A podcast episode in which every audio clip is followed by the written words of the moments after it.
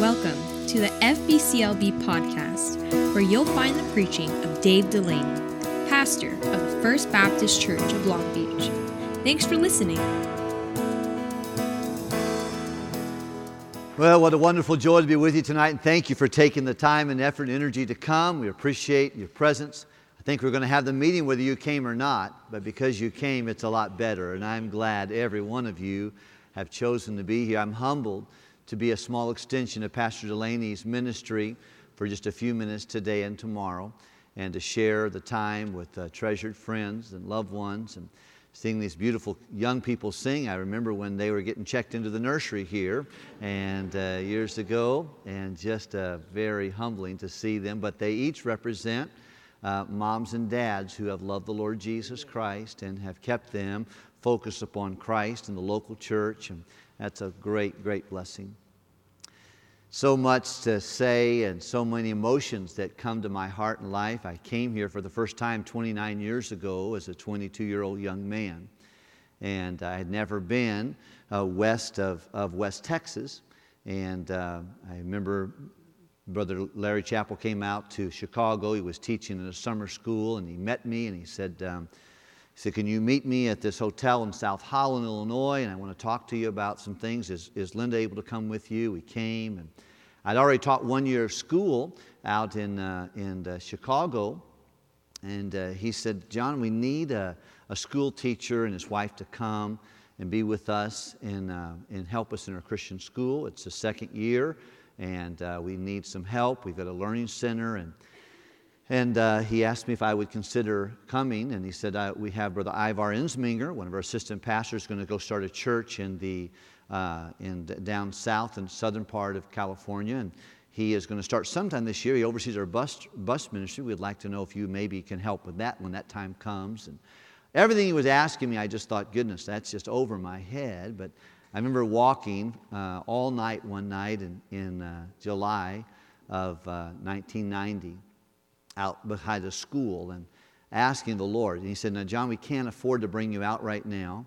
First Baptist Long Beach has always had a financial struggle. And uh, it's, it's inner city, it's downtown, challenges. And, and uh, that time it was re- very challenging. And, uh, but he said, uh, he said, You need to pray about it and see if God wants you to come. And I had never been to California. The first time I came to California, I came in a Hertz Penske moving truck. And I remember seeing the, the, the said, a little sign said beach cities. And I thought, well, uh, one of those hopefully is Long Beach. So that was, that was before GPS or anything of that nature. I was coming on the 10. But the Lord confirmed that morning. I woke Linda up about 5.30 that morning, and she said, what did God tell you, John? I said, I think we're going to be living in California, Linda. I believe God wants us to go. Did not know how that would uh, affect the rest of my life. I had no idea and just a young husband. And uh, then found out a few weeks later that Tyler was on his way, and so Tyler would be born here in Bellflower, and and um, would spend three wonderful years. Moved into an apartment on Fourth and Coronado that the church picked out for us. We didn't even know which apartment we were. We just knew that when we came, we had to bring two thousand dollars to that we'd saved up to put down the first month and last month. Oh, a little less than that. I think it was about sixteen sixteen, seventeen hundred dollars we gave to Pastor Chappell, and we got into our apartment. It was a great place, and just began serving Christ with the wonderful people here at First Baptist Church. And I quickly fell in love with the inner city.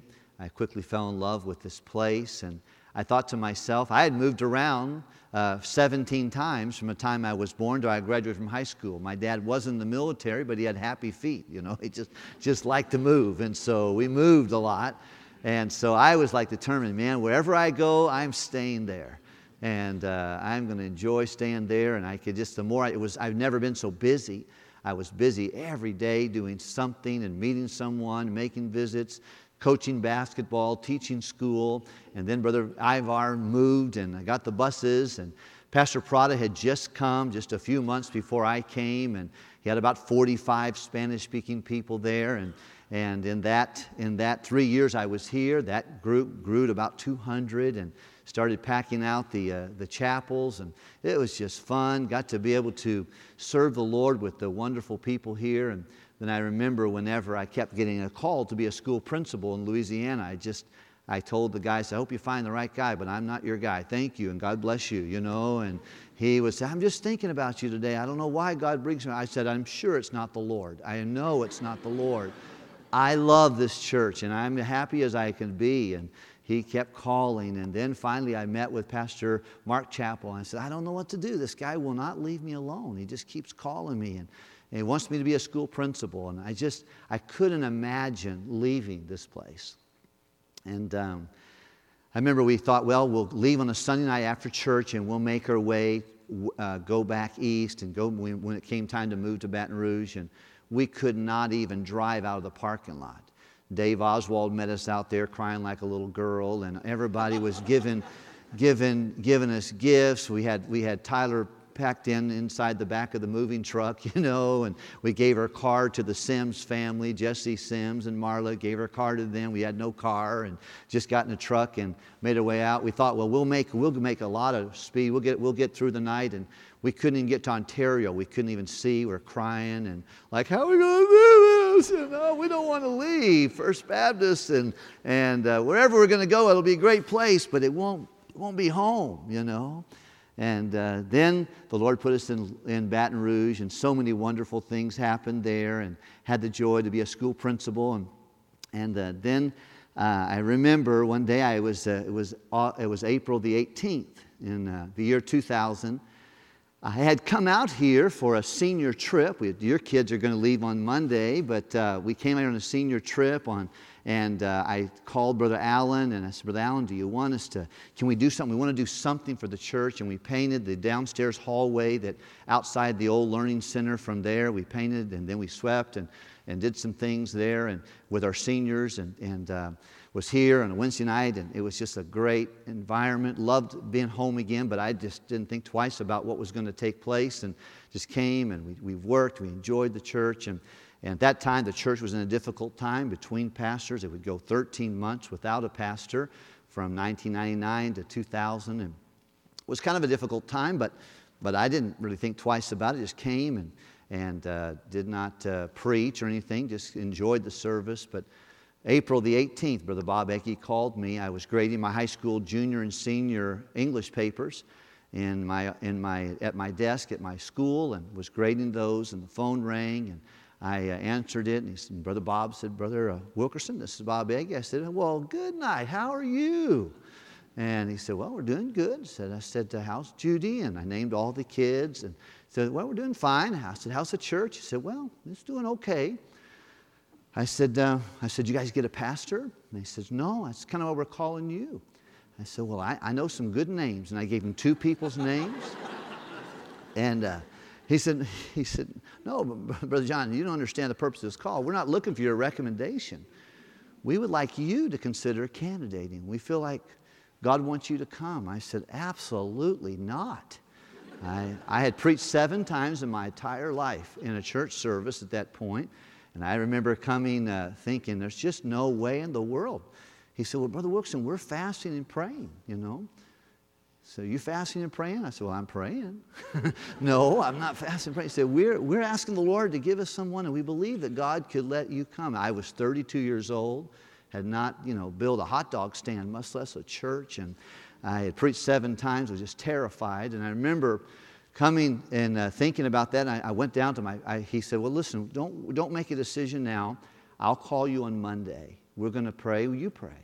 Let's see if God would help us know what to do. And you know, Brother Bob has always been, Miss Judy and Brother Bob, always been the steady pillars of the assembly, just unbelievable servants. And Monday morning, I, my pa- I, went, I went, left that phone call. I must have been wise a ghost. I ran down to my pastor's office and I saw the secretary, Miss Bobby Jackson, and she said, Pastor, uh, John, she said, Brother John, are you okay? Did someone die? I said, maybe someone's going to die. She said, You need to see Pastor, don't you? I said, Oh, yeah, I need to see Pastor. And I went in there and I said, Pastor, I said, I don't know what to tell you. This church, you know, the one I came here from, they're asking me to consider candidating for their church. And I thought, he said, what did, you, what'd you tell him? I said, I told him no initially. He goes, Well, good. I don't want you to leave. You need to stay right here, you know. And then he said, No, I need you to, we got to pray about this, John. I remember putting his glasses on his head and he rubbed his eyes. He said, Oh, man. He goes, I'll be out of town till Monday. I'm going to be preaching in Jacksonville, Florida. When I come back, we'll talk. And I remember that next, that, that whole week, Linda and I, I remember going home that night. Uh, Linda had food ready, and I just looked at the food and looked at Linda, looked at the food. I pushed the food out and just landed like this, my head on the floor. And she said, John, what's the matter? He goes, You're not going to believe what happened today. I got a call from Long Beach, California, and she goes, Oh, who's some of our friends? I said, No, our enemies. uh, no, they're asking us to come back, Linda. There's a potential they want us to come back. And you know, said, That'll be all right. I said, Yeah, but it's not the pastor. And she goes, Absolutely not. I couldn't be a pastor's wife. And uh, boy, just, the, just that whole story and scenario took place. I remember sitting over here on the left side when I came to, to, to interview. And um, I, they wanted me to come, but Bob said, "Will you come one week, and then you come, and you, you, uh, we want to talk to you with the deacons, and then we'll fly you back, and we'll bring you back again. We can, you can, we can candidate." And I said, "I can't do that." I said, "Our church would be so nervous if they thought I was going to leave, and Mike can leave, I have no plans to leave." And he said, "Well, okay, then maybe you can come in on a Thursday night and meet with the deacons, and then we'll, uh, you know, we'll." Um, We'll talk to you and then we'll call you on Saturday morning. We'll keep you down at the whole Holiday Inn down in Anaheim and, and uh, Atlantic. And, and uh, we'll, uh, we'll call you Saturday morning. If we want you to stay, fine. If you don't, we'll send you back to uh, Baton Rouge and that'll be great. I said, okay. So I remember going that Thursday night. They asked me set 37 questions. It went from 7 o'clock at night till 10.30 at, uh, at night. And all of them asked me lots of questions about things, about the church. And I remember just uh, thinking, wow, that was a long night. And, but uh, I really wasn't trying to be the pastor, so it wasn't too hard for me. I just gave them hard answers, and they seemed to like it more and more as I gave them harder answers. And I remember sitting over here, Brother Bob was sitting there. It was Sunday night. I preached Sunday morning, Sunday night. Brother Bob just leaned over to me and says, Now, when did you get ordained, Brother John? I said, I've never been ordained. He said, Oh, come on, quit joking around. I said, I'm serious. I, I never thought I'd ever be a pastor. He said, Oh, no. We're supposed to ordain only uh, men or only candidate people who've already been ordained to ministry. And Brother Bartlett was on the other side of him, and he said, I think we ought to ordain him right now. he said he answered 37 Bible questions. I've never been to ordination council that long. I said, Brother Bart, I think probably my pastor would do it if I had to do it, if this happens, you know. And, and uh, I, sure enough, that's what happened. And I remember coming and and uh, the Lord did so many sweet things. It was in triage at that moment. It was a difficult time for our church family, but it was a wonderful time. And God took a mess and made a miracle. And this church is a church that is loved by God. God loves this church. He loves it. He loved it whenever it was founded in 1894, and He loves it now in uh, 2019. It's a very special church. A church uniquely put here by God. And I feel honored to have had 16 years as a member here and uh, humbled to be a part of a body of believers that God has made it global in its impact. It's a church known for its longevity. You know, just not very many 125 year old churches that are still vibrant. It's known for its love.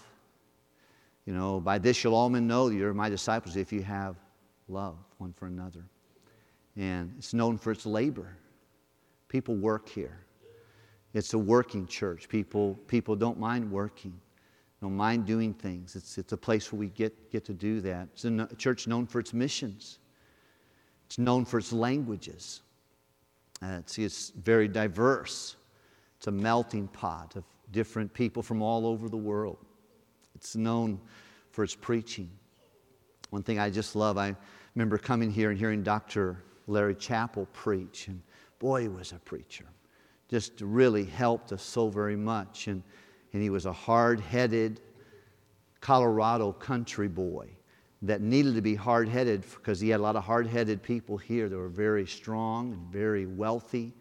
And uh, they would curse him when he would come to the pulpit and walk down here. And they tried to light his house on fire. It was just a tough, tough time to be the pastor here. And then had three or four years of strength, and then challenges. And then Brother Mark Chappell came in, and these are people that I know. I know the brother, brother Kepner and, and Hans Finzel and Brother Bubeck, all before of them. And, uh, but uh, I remember hearing Brother Mark Chappell, I used to think, man, this guy, he's got to be the best preacher in the whole world. Don't tell his brother Paul about that, you know. But uh, he was just such a great, great preacher. I remember sitting out front with a homeless man one time with Doug McMains, and it was like nine o'clock at night. And I watched Brother Chappell as he witnessed to this guy who was homeless and cried with him. He just stood there crying, and very tender-hearted pastor, and just a wonderful servant of Christ. And and uh, then to get to come, and then to have the opportunity to come back and Brother Jones was so gracious to allow me to come back in his tenure, and then Brother Delaney. I'd like to congratulate the church on uh, your 125th anniversary. You know, in 125 years, there's a lot of good years and some hard years. And if you live 125 years, you'll have the same testimony. Some strengths, some weaknesses, some hard times, some good times. Some times where things are going great, some times when things are not going so hot. But uh, what a wonderful, wonderful thing to congratulate you. Thank you for participating. Thank you for your preparation for this event and your kindness to those of us who've had a little bit of a, an opportunity to be a partner with you for a little bit.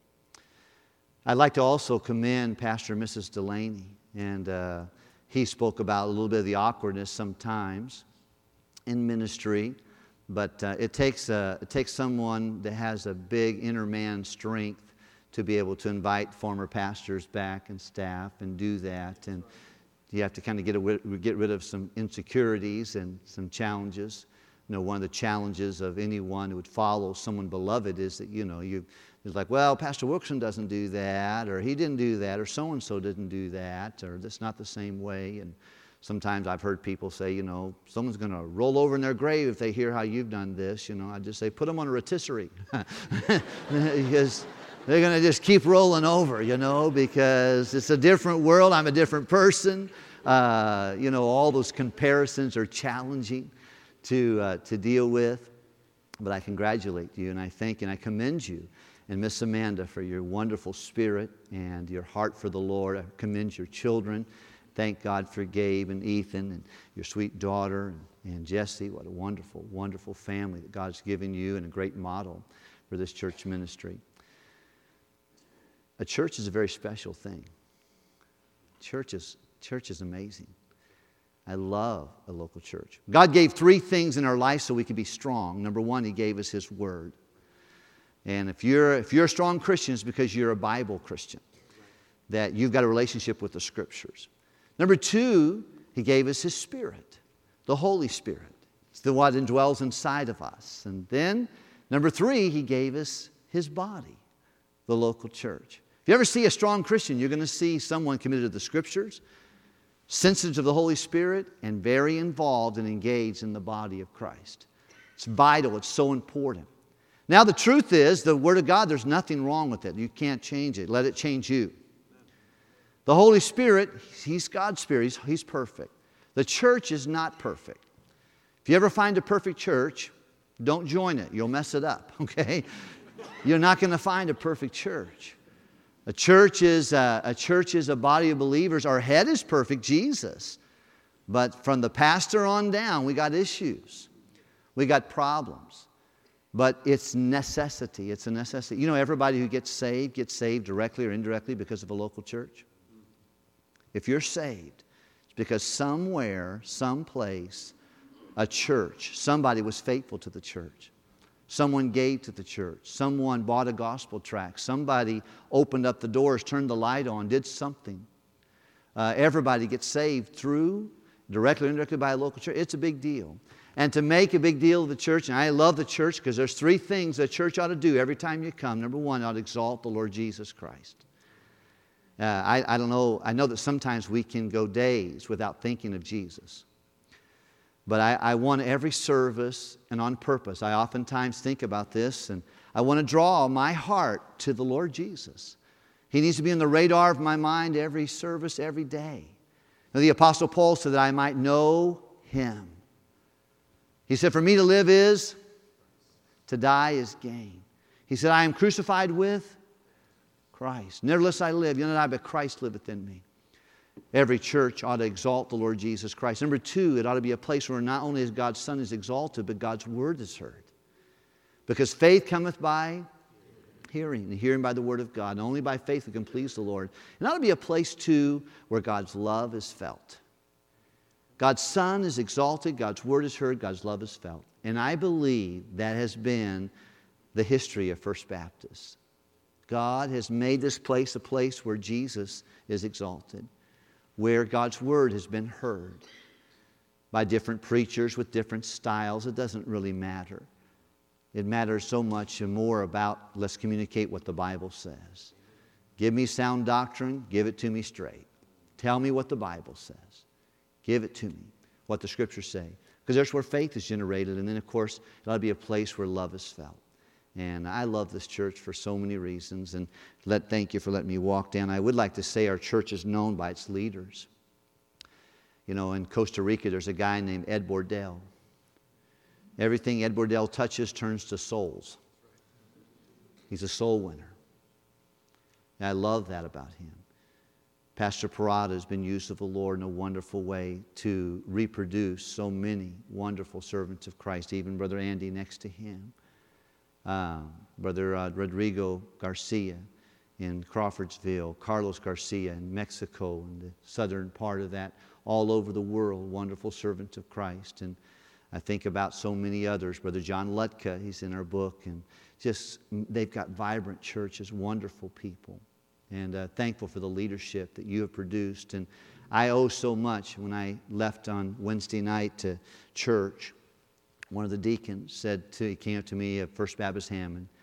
He says, if you get a chance, tell that church family there in Long Beach, thank you for what they did to help you become what you needed to be for us when we got here. Thank you for allowing, allowing that church to love you to the place that you could love us when it came time. And I'm so thankful. We have a very grateful church. They love you and appreciate the opportunity to be with you. If you have your Bibles, turn to, if you would please, to 1 Timothy chapter 3. I'll do my best to be as brief as possible. One guy got up and said, I've got so much to say, I don't know where to start. One little third grader helped him in the back, said, Start somewhere toward the end. and uh, maybe you would like give that same suggestion today.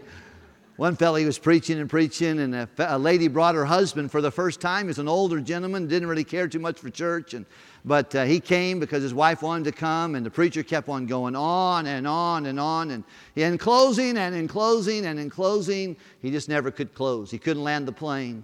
And the old man finally said, You know, honey, I can't take it. I'm getting up. I'm getting out of here. She said, No, that'll be so embarrassing. Just stay. He's almost done. I'm sure he's almost done. They said, All right, I'll give him about five more minutes, but if he's not done, I'm getting up. Sure enough, he wasn't done. And the old man stood up, and started walking out. The pastor got a little fired up, said, Hey, sir, hey, hey where are you going? Said, I'm going to go get a haircut. He said, A haircut? You should have got a haircut before you came in here. He said, Pastor, I didn't need a haircut before I came in here.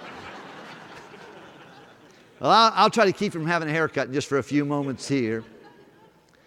1 Timothy chapter 3, of course, the book of 1 Timothy is written by the Apostle Paul humanly through the inspiration of the Holy Spirit of God, a letter written to his young protege Timothy, and he tells him he's, he's in jail.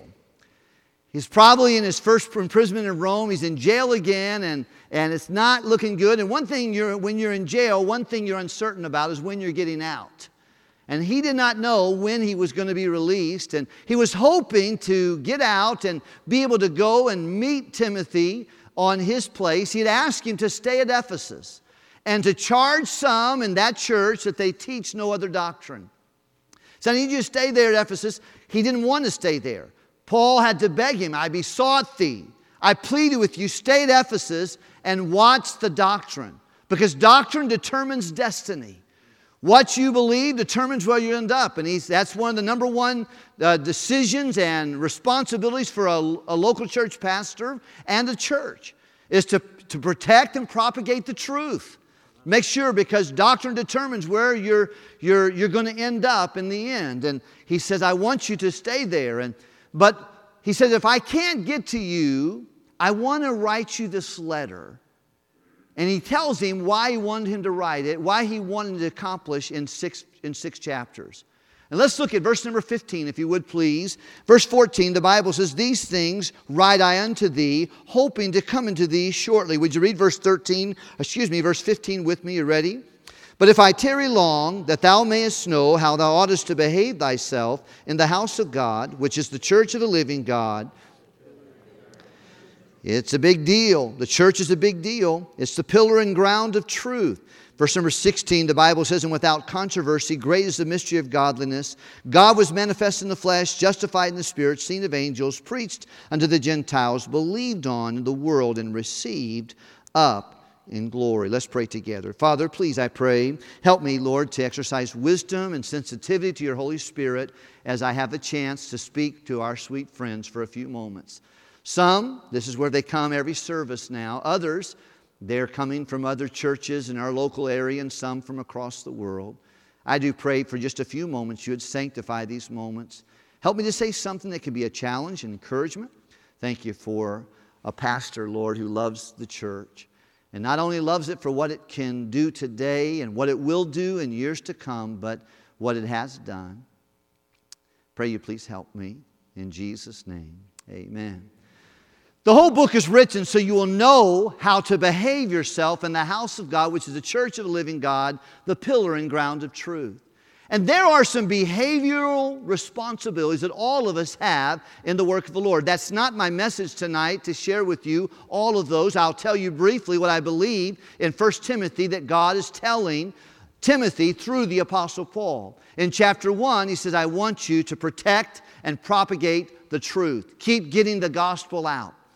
He said, Don't, if you're, if you're a good, if you'll keep the brethren in remembrance of these things, you'll become a good minister of Jesus Christ. And I would say to every teacher, every pastor, every church leader, don't get bored with the basics.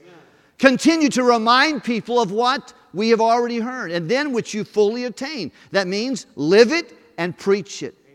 Keep the gospel pure, keep the doctrine sound. He says, number one, protect and propagate the doctrine. Chapter 2, make prayer a priority. Make prayer a priority. Sometimes you're not careful, we'll say, My house should be called a house of preaching.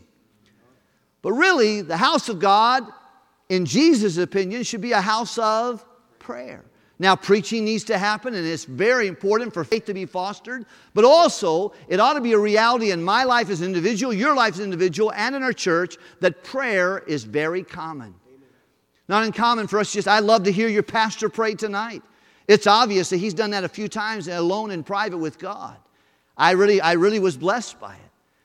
And hear him talk to the Father and ask the Lord for purpose and things that, that have come from his heart. But listen, I need to have the house of God should be a house of prayer. He said, I would that first of all, that prayer, making prayer a priority. Chapter 3, he says, Timothy, you need to train pastors and train those who will help their pastors.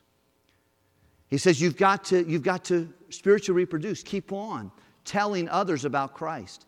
Listen, if you and I do not win the lost, we'll die by attrition. God tells us if you're going to be an obedient Christian, you ought to get the gospel to somebody else. He said, Listen, you've got to train pastors. There's no success without successors. You have to be training. The local church is someone who is an institution where we ought to win the lost, disciple the saved, and train the disciple. Chapter 4, he says, I want you to be a good example. Let no man despise thy youth, but be thou an example to believers. Because our sermon whispers, but our life shouts. It doesn't matter how good of a preacher you may be, if your life is a lie, people wouldn't walk across the street to hear you. You get frustrated with that. I don't, if I don't trust someone, I don't want to hear what they have to tell me. I always will sift most everything they say if I don't trust them. And you know what makes me trust people? What you, makes you trust me and me trust you is our testimony, our example. Sometimes people can't hear what we're saying because our life is too loud. Chapter 5 is how to treat God's people, relationships and rules and responsibilities. Chapter 6 is making sure that we uh, manage our finances with wisdom. But I want to just talk to you just for a few moments. And then I love verse 16 of that passage because it revolves around the person of Jesus. We'll talk about that in a moment. But I'm going to give you five things. I hope I can give them to you quickly. I've put them in a little bit of acrostic F, B, C, L, B. And I want to be a little bit of an acrostic, and I, there's just five things I want to share with you that I think that we ought to function as a mental uh, responsibility. Here's what I need to do. Here's how I need to behave myself. Here's behavioral responsibilities in regards to the local church. Once again, church is not perfect. Uh, but it is a place that if you're going to be vibrant for God, you start missing church and you're going to be a train wreck looking for a place to happen. You're going to get lost out there. God didn't call you a lion, tiger, or bear. Oh my. No, He made us a sheep. And sheep are never okay one on one with the wilderness, they become lunch. Sheep need to be together, they need to be, they need to be there with the shepherd. And that's how we're most productive. But what are some behavior responses? Number one, I want to give you the first one, and that is to be faithful to the meetings of the church. To, to be fervent, be faithful to the meetings of the church. Listen, when there's a Sunday night service, a Sunday morning service, when there is a missions conference or a revival service or a Saturday night service, I'm talking to the choir here, but be faithful. If there's a youth activity, be there. Whatever the meetings are of the church, be faithful to the meetings of the church. Say, Pastor, I want to behave myself right in the house of God. Number one, get yourself there. Your presence and your participation are the most valuable things that you can bring to a church. Get yourself there, provide your presence, be holy, and there's other things we can bring, but be present and participating. So many folks are just so good at spectating. Sometimes a local church, you've heard me say this before, is like a college football team and a game. You know, there's 80,000 people who exercise watching 22 guys need a break. Sometimes that can happen in a church. Get yourself there. Be faithful to the meetings of the church. And it, we, we live in a day where I tell you, friends, it's embarrassing how little commitment people have to the church. They won't miss a baseball game for their kids. They won't miss a soccer practice. They won't miss a dental appointment. They won't miss this and that and the other. But church, eh, I'll take you leave it. And it shows where we are with God. And if you want to behave yourself wisely and, and, and purposely in the house of God, be faithful to the meetings of our church. I am so thankful to see people. There are people you can set your clock by them. You know where they're going to be. I don't know. I don't say, I wouldn't say thousands, but I think hundreds of hours in my 13 years of being a pastor here, I have walked this auditorium. I've walked it and thought about people because I know where everybody sits, because we're creatures of habit. Kind of know, and now I walk the services of the building of First Baptist of Hammond. And it's a little bigger. I'm not getting the exercise. I'm growing in the Lord here. Some of you are so kind to point it out. God bless you. And God bless you. Really, I'm allergic to food. When I eat it, I swell. I need to do a little more walking in my church, what I'm saying. But nonetheless, I, I, have oftentimes, but I'm so grateful to go through the auditorium and begin thinking of people that are faithful day in, day out. Adina Regano, she's always talking right there on the fourth row. I remember the night her husband got saved. It was a glorious day. Remember one morning he, he wanted to come so bad. He had, a, he had cancer. And he, after he got saved, he showed up. He was a, from Italy, Roman Catholic. And he came down here and sat down in the sec, right here in the front row. And I was preaching away. He got so much pain on his, he had bladder, I think bladder cancer, I'm not sure. But whatever it was, he, he got so uncomfortable. Right in the middle of the service, he stood up. It wasn't terribly distractive. I think he was all about five foot one or so, so he's just a little guy. Huh? Five foot? Thank you very much for that. I appreciate it. I knew I could count on you, Dina, to help me with that. But he stood up real quickly and stood up in the middle of the service. I looked over there and he was okay. And he sat down and, and he had just gotten saved on Friday night and came. And, and then he stood in the back. And when he saw people get baptized, it just tore him up. He told Bill Wynn, he goes, I'm going to do that. I need to go do that. And for a Roman Catholic to get baptized in a Baptist church, you know he'd gotten saved on Friday night. You know, do that. And he said, You can't do it right now. You have a catheter and you can't do that right now. You're not going to be able to do that. He goes, Well, I'll come back and do it. He never did get to come back to church. It was only one and done.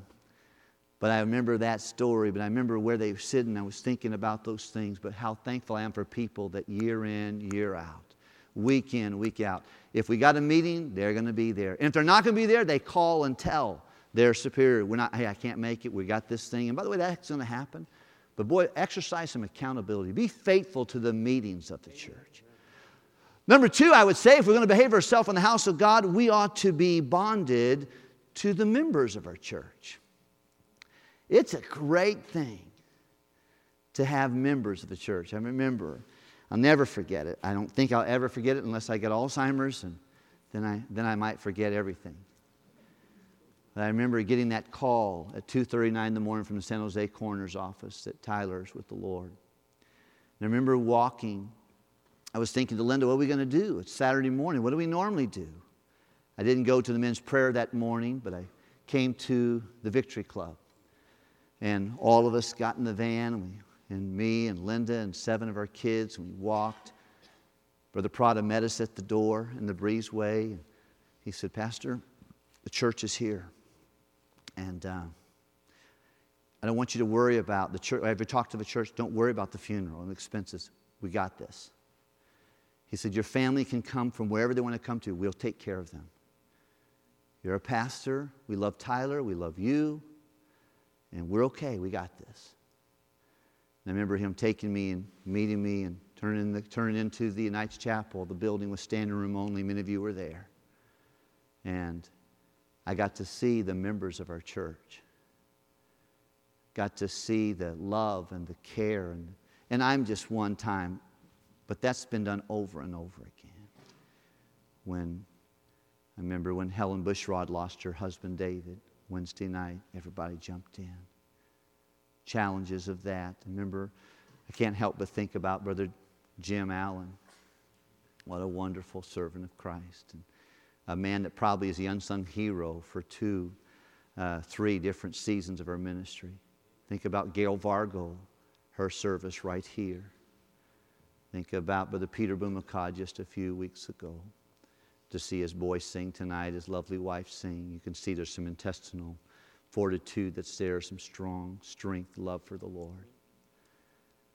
But I want to bond with the members of our church. I don't want to just be casual. I want to love you. You got to love each other. Listen, you know, Jesus, Apostle Paul told the church of Philippi, hey, Euodias and Syntyche, you two girls over there, he called them out in the middle of the service. Be of the same mind in the Lord. Quit fooling around. Some of you, you, it's how someone else scratches their head gets on your nerves. Knock it off. Grow up and bond yourself to the members of a church. Say, you know what? This is my church. These are my people. A church isn't a building, it's not a denomination, it's people that God puts in a place that we are in love. And if I'm going to be behave myself right, number one, I've got to be faithful to its meetings. I've got to be bonded to its members.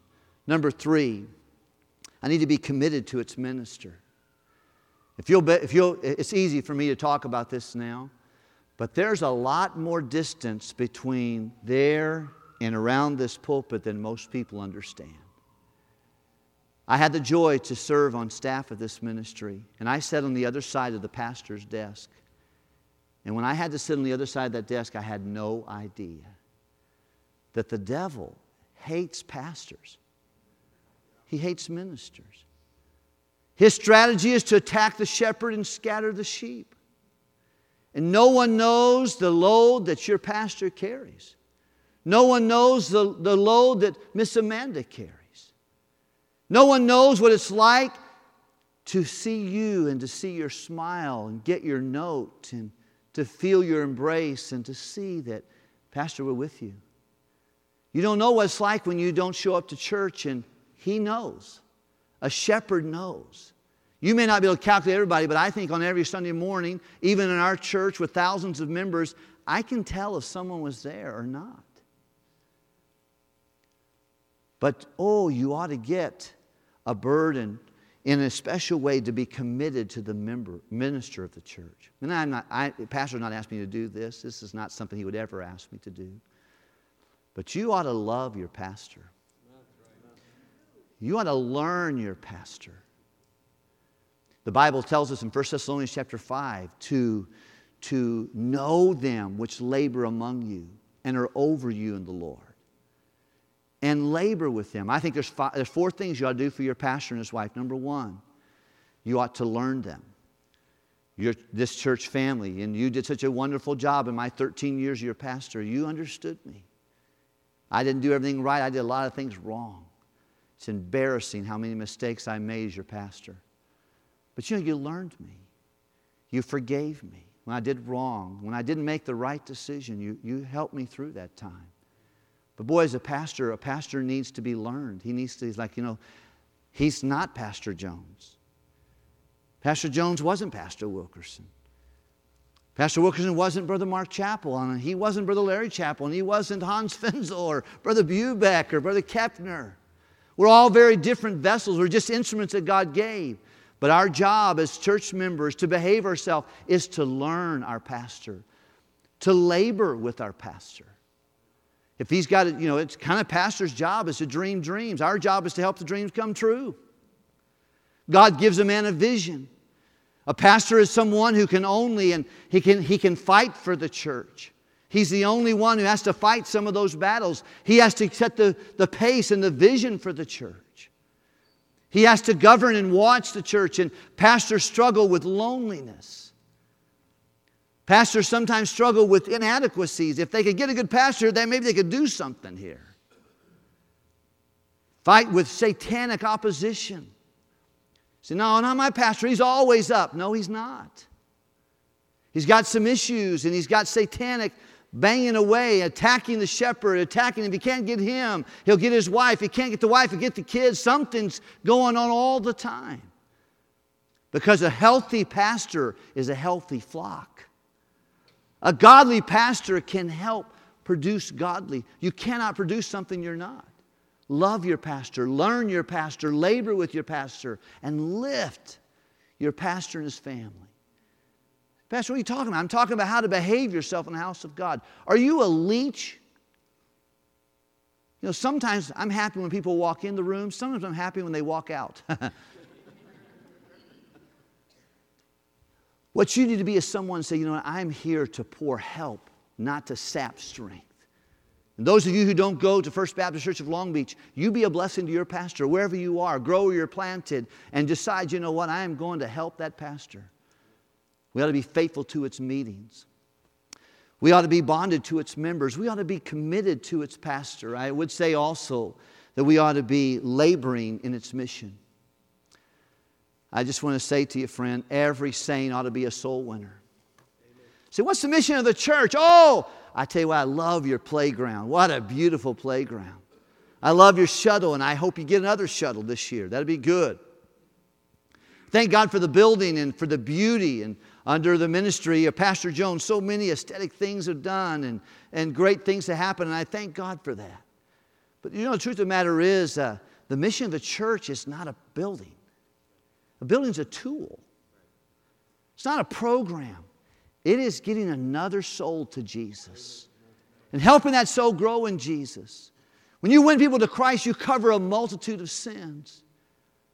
Think of just precious people in this room, and I wouldn't want to embarrass anybody, but I remember when I first met them. It was terrible, difficult. Sin and drugs and alcohol and challenges. And now there is peace and joy and prosperity and kids are graduating from college, Bible college, serving the Lord, hey, that's where it's at. But be, be and, and, and let God help you. Be laboring into this mission. Don't be a spectator.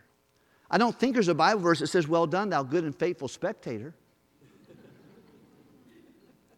be a participant. Make a good thing better. So, well, Pastor, I'm not the pastor. Well, make a good thing better.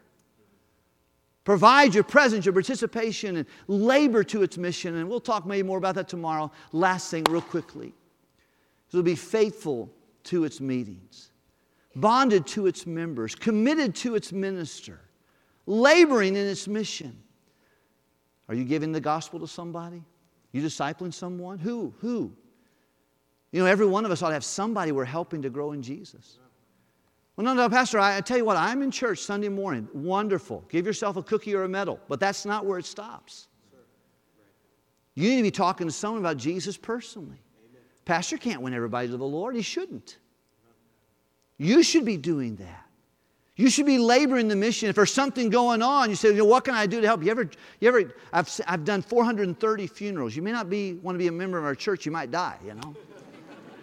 But in 19 years of being a pastor, I've done 430 funerals, and I've oftentimes seen people, I've even carried caskets with people who didn't have enough pallbearers there. Every once in a while you see me, people are struggling, man. I didn't know Aunt Gertrude was this heavy, you know. And, but then you got a couple guys struggling, you got a couple guys going, Boy, she's not that heavy. You know, sometimes the church is like that. Just glad. I'm glad someone's teaching those kids. Maybe you ought to do that. Well, it's a good offering. I don't know who gave this week. Did you? We're just not getting a lot of people saved, and, and there are not many people being baptized. Well, what are you doing about it, Spanky? Go find somebody and tell them about Jesus. Labor in its mission. And then lastly, I would say this we ought to believe in its master. Believe in its master. I don't know who is here tonight, and, but without faith, it's impossible to please Him. And we need to get a real relationship with the person of Jesus Christ.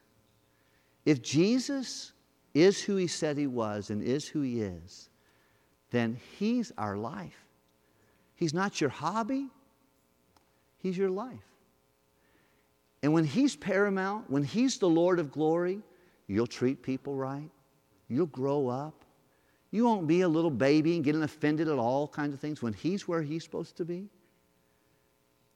Great peace have they which love thy law, and nothing will offend them. Nothing stops them. They'll continue to keep going. Why? Because they love the law. Who is the law? Who is the Word? It's Jesus. I want to encourage you to believe in the master of the church. You're not the master. I'm certainly not the master of First Baptist of Hammond. He's not the master of First Baptist of Long Beach. No, our master's far over Pastor Wilkerson, far over Pastor Delaney. It's the Lord Jesus Christ. We ought to make much of him. I'm, a, I'm, I'm also sensitive, just real quickly. There may be some friends here tonight, and He's not your Savior. You're not saved. If you were to die today, you're not sure you'd go to heaven. I remember being like that. I was sitting in this section of an auditorium on a Sunday night, not this room, but one like it, back over there. And the pastor said, If you're not sure if you to die, you'd go to heaven, you ought to raise your hand. I raised my hand. Later that night, someone took the Bible and showed me how I could be saved. And that night, I met a wonderful master. I met him. He took my sin, and I took his son. I, I accepted a free pardon instead of my fair trial that I was looking terribly afraid of. Now I'm going to heaven. I was going to hell. Then I was with my sin. Now I have his son. If you're here tonight, you're not sure. You say, Pastor, I don't know why I'm here at this anniversary service. I just got someone invite me to come. Maybe you're here because you need to meet Jesus. He loves you. Don't leave life without him. You can leave this room without him. Take your chances, but don't leave life without him. That'd be the most horrible mistake. The greatest mistake in the world is to go to hell over a mistake. Make sure you know you have everlasting life. Could I encourage you, First Baptist Church of Long Beach? Let's be faithful to the meetings. Let's be bonded to the members. Love them, pray for them, work with them, serve them, help them. Let's be committed to our minister. Let's make sure that we all that we all ought to do. We are, we're laboring in the, in the mission. And then let's be, let's be especially believing in our master. Let's pray together, can we?